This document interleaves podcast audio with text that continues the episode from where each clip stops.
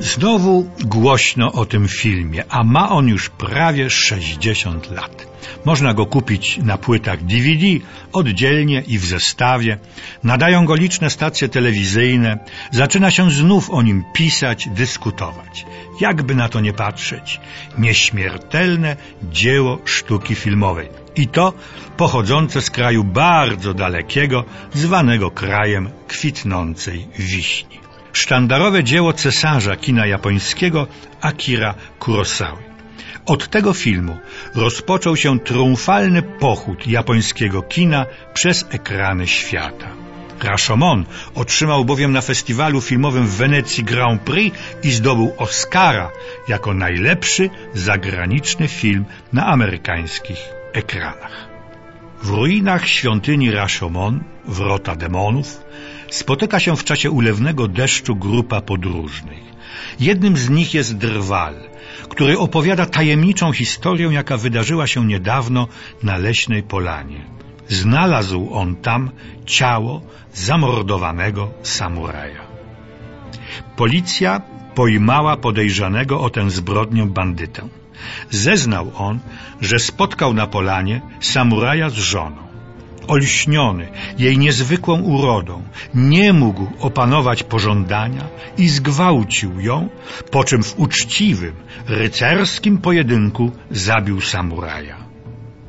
Zeznania żony różnią się jednak zdecydowanie od tych złożonych przez bandytę. Twierdziła ona, że bandyta po zgwałceniu jej odszedł, a ona z rozpaczy, nie mogąc znieść pogardy męża, jaką jej okazał, zabiła go. Trzecią wersję tragicznego zdarzenia opowiada teraz poprzez medium duch zamordowanego samuraja.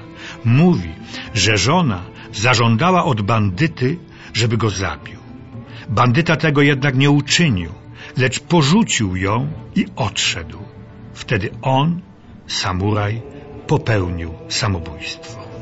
Drwal, który był przypadkowym świadkiem całego zajścia, opowiada wersję czwartą. Twierdzi, że kobieta sprowokowała walkę mężczyzn, którzy zachowywali się jak tchórze, a kiedy samuraj zginął, bandyta i kobieta uciekli, ale nie razem, lecz oddzielnie. Może Drwal mówił prawdę. Ukradł jednak sztylet, którym zamordowano samuraja, więc kto wie, czy ze strachu nie kłamie. Kiedy ulewa ustaje, podróżni się rozchodzą.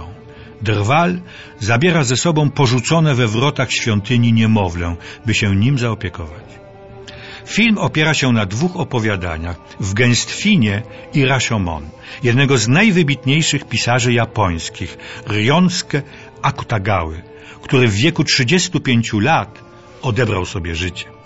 W jego twórczości wyodrębnić można dwa nurty. W pierwszym sławi on idealne piękno i idealną ludzką dobroć. W drugim odsłania w sposób wnikliwy ciemne strony natury człowieka, jej sprzeczności i dramatyczne konflikty. Do tego drugiego nurtu należą oba adaptowane opowiadania.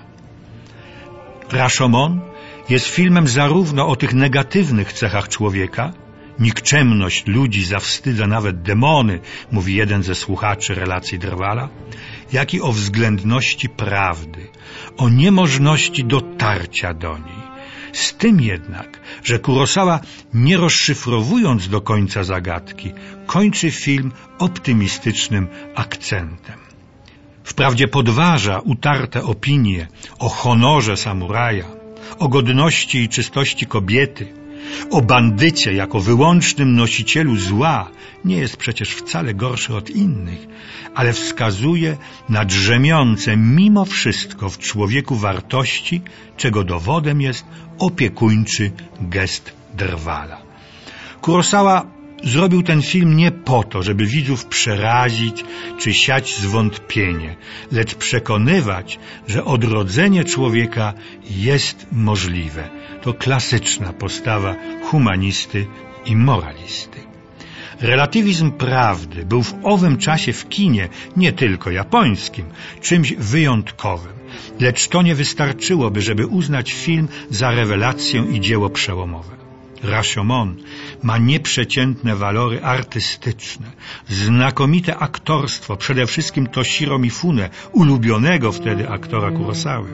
Także świetne zdjęcia, analityczną, wydobywającą najistotniejsze elementy narrację, nerwowy, trafnie oddający psychikę bohaterów i charakter zdarzeń rytm, ruchliwą kamerę i znakomite operowanie detalami.